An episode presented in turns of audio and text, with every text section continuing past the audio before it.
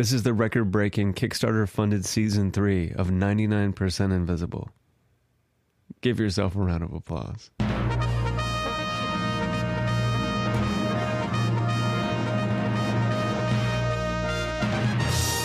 Central Services. We do the work, you do the pleasure. Pleasure. I'm Roman Mars. Pneumatic. Pneumatic. Pneumatic. Pneumatic tubes of or pertaining to air, gases, or wind. Oh, good, you're here. Donnie, we found some tubes in the wall, and now we're trying to see where the tubes go. You see, things go away, and they never come back. How the heck does it work? I guess we'll never know. Vacuum. Yeah, right, vacuum. Let her rip.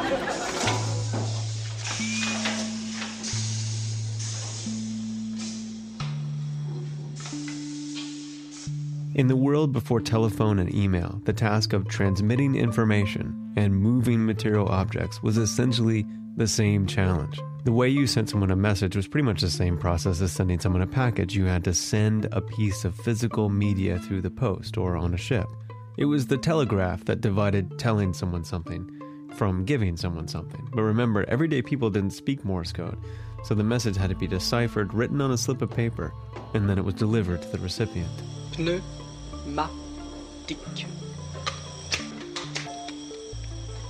Even though you can probably guess already that electronic communication eventually killed most of the need for pneumatic tubes, you may not know that it was the telegraph itself that also put pneumatic tubes into widespread use.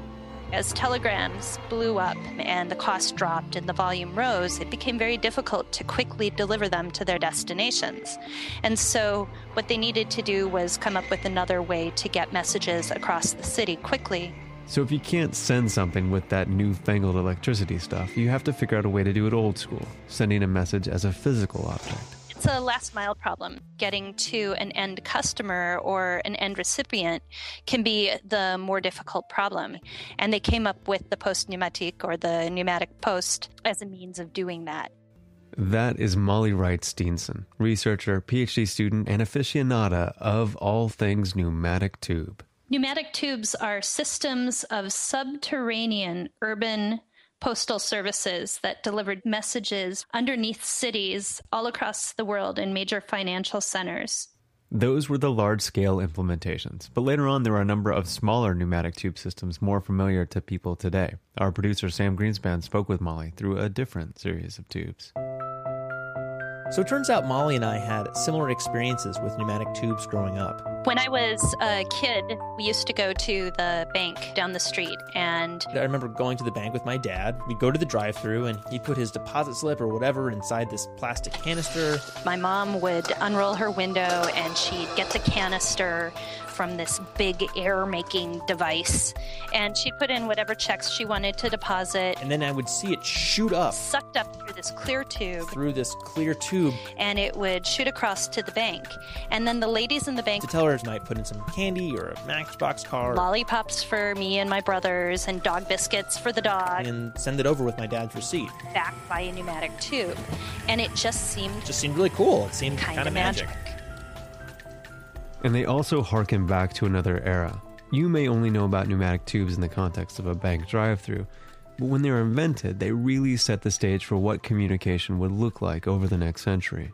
The pneumatic post first started in London in 1853, but the technology transferred very quickly to other cities. Vienna, Marseille, Munich, Milan, Berlin, Philadelphia, New York, St. Louis, Buenos Aires. Australia. In fact, there were pneumatic post systems in every major financial city on every continent, with the exception of Antarctica. Antarctica's always slacking. But nowhere were pneumatic tubes more extensive than in Paris.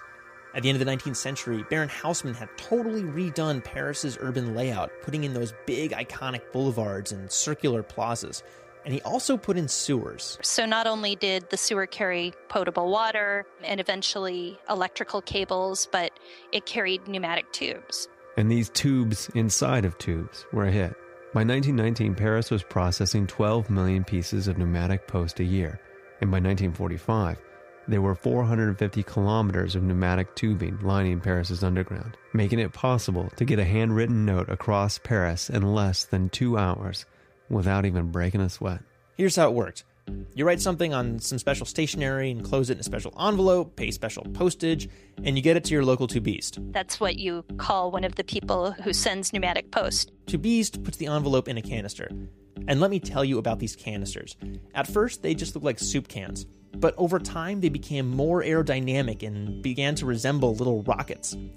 Anyway, the Tubiste rings an electric bell to alert the Tubiste on the receiving end that there's an incoming canister, and then, thump, it's hurtling through Paris's underbelly so fast that the sending Tubiste could actually hear the canister arriving at its destination. The descriptions that, that I've read from the 19th century talk about the shock, the noise of the shock of the pneumatic post arriving. The only mechanism that could provide enough force would be steam. And so there were gigantic steam engines underneath the Hotel des Postes, which was the central post office in Paris, and they would produce the compressed and rarefied air that would serve to push or pull the pneumatic tubes through all of the kilometers and miles and miles of tubes that were underneath the streets. There were also even buildings that just simply existed to produce air for the tube services. The biggest pneumatic tube systems had problems that required some creative troubleshooting. Paris had an interesting mechanism in case there was a blockage. Someone would fire a gun into the tube and then measure the sound waves and be able to figure out to within, I guess, two meters or so where the blockage was. And then they would be able to go underground and undo the flange and bring out the offending canister. I guess it's better than what happened in Berlin, where they just poured copious amounts of wine into the tubes in order to unfreeze the stuck canisters. As exciting as all this sounds, electric communication evolved In Europe, other technologies like telephone and telefax improved and got way cheaper. and solved the last mile problem. But it was another form of physical transport that put the nail in the coffin. The thing that put them out of business in the United States was the invention of the truck. The truck was invented in 1912, and um, and that's kind of what did it. Trucks are fine and all, but they just don't capture the imagination like a massive pneumatic tube network, as silly as such a thing might seem today. Molly and I spent a good deal of time trying to figure out what exactly it is about the tubes that leads us to be fascinated with them. Couple of theories about why pneumatic tubes are magic. I think they inspire wonder because they're alive, or it feels like they're alive. They're reaching out through the city. They have tendrils and tentacles, and and they breathe and they throw things up, and they feel much much bigger than we are. Um, I also think they inspire wonder because they manifest communication.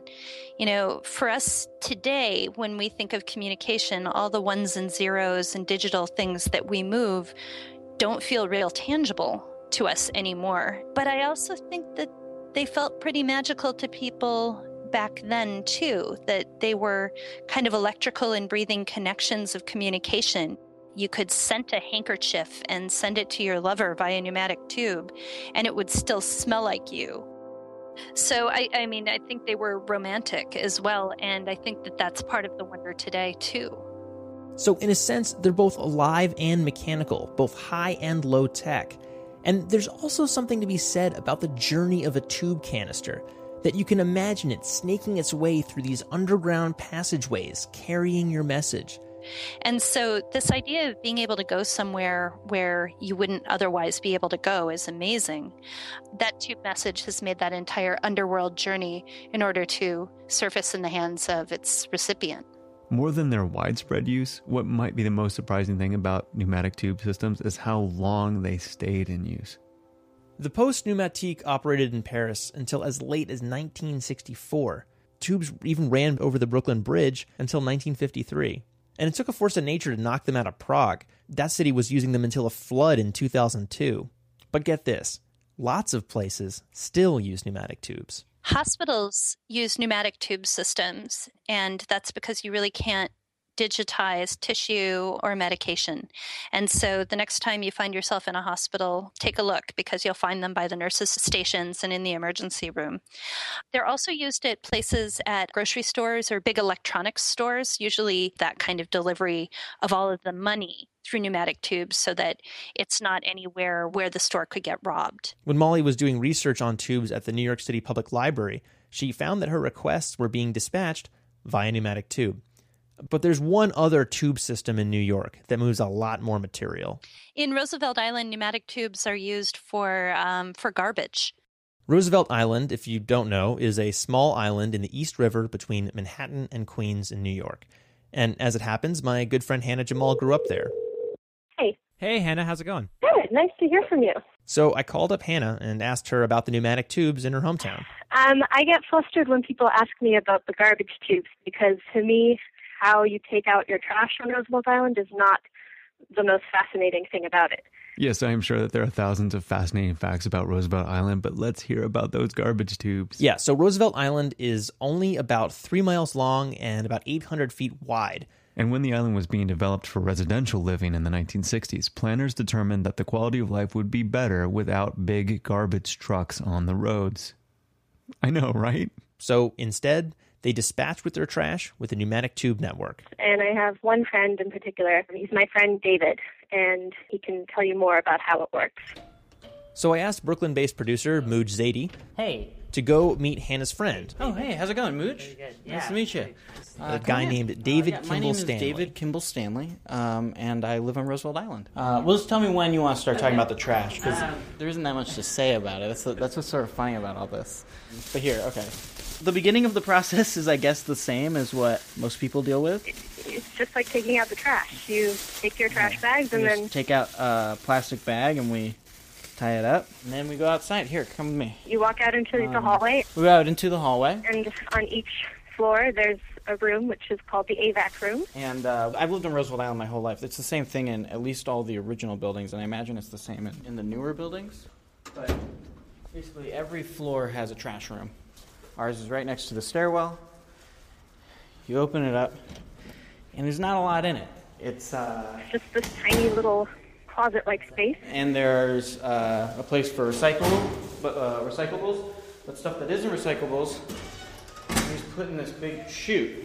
with a little handle that you pull, and you pull open the door and throw your garbage down the chute, and that's it. And then that's it. Uh, to be honest, like it wasn't until after I left Roosevelt Island that I realized that other people don't have AVAC rooms, and that's not the system that's used. trying to remember precisely when I learned about it, and I think it might have been on Wikipedia. I like double checked that I knew what pneumatic meant, and was like, "Oh, so it just sucks the trash? That's amazing!" And then I just, yeah, went on with my day. In fairness, the tubes might have made a bigger impression if Hannah and David had to put their trash bag in a rocket ship shaped canister and fire it across the island.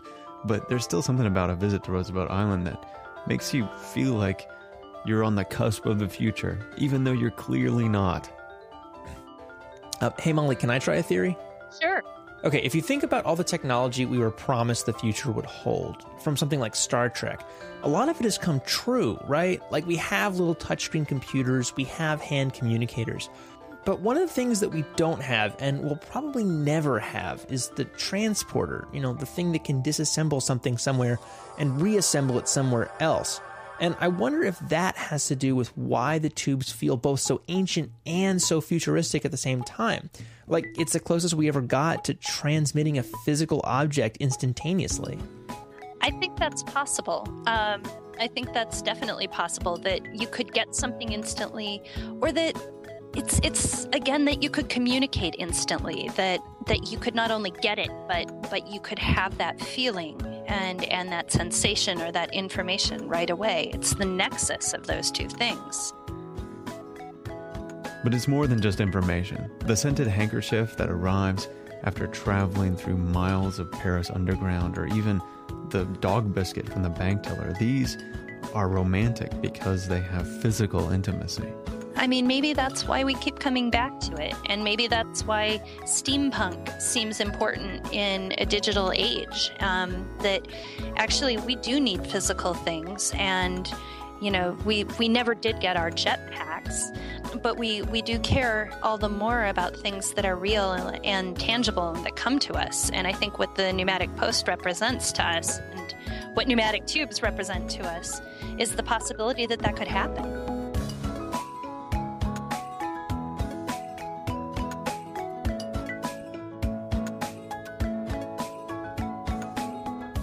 99% Invisible was produced this week by Sam Greenspan and me, Roman Mars, with help from Mooj Zadie. It's a project of KALW 91.7 local public radio in San Francisco and the American Institute of Architects in San Francisco.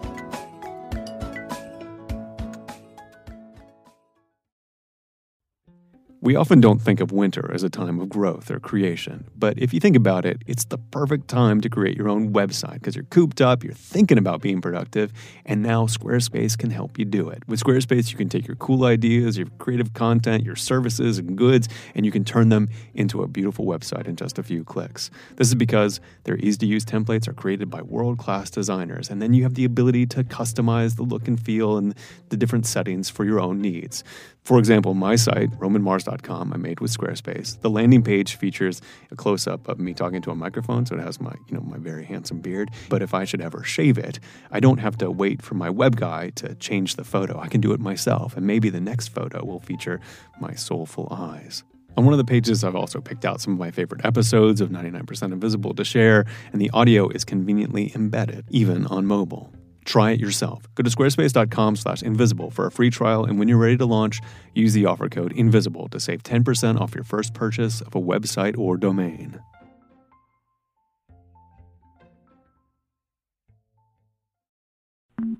You can find this show and like the show on Facebook. All of us are on Twitter, Instagram, and Spotify. But to find out more about this story, including cool pictures and links, and listen to all the episodes of 99% Invisible, you must go to 99pi.org.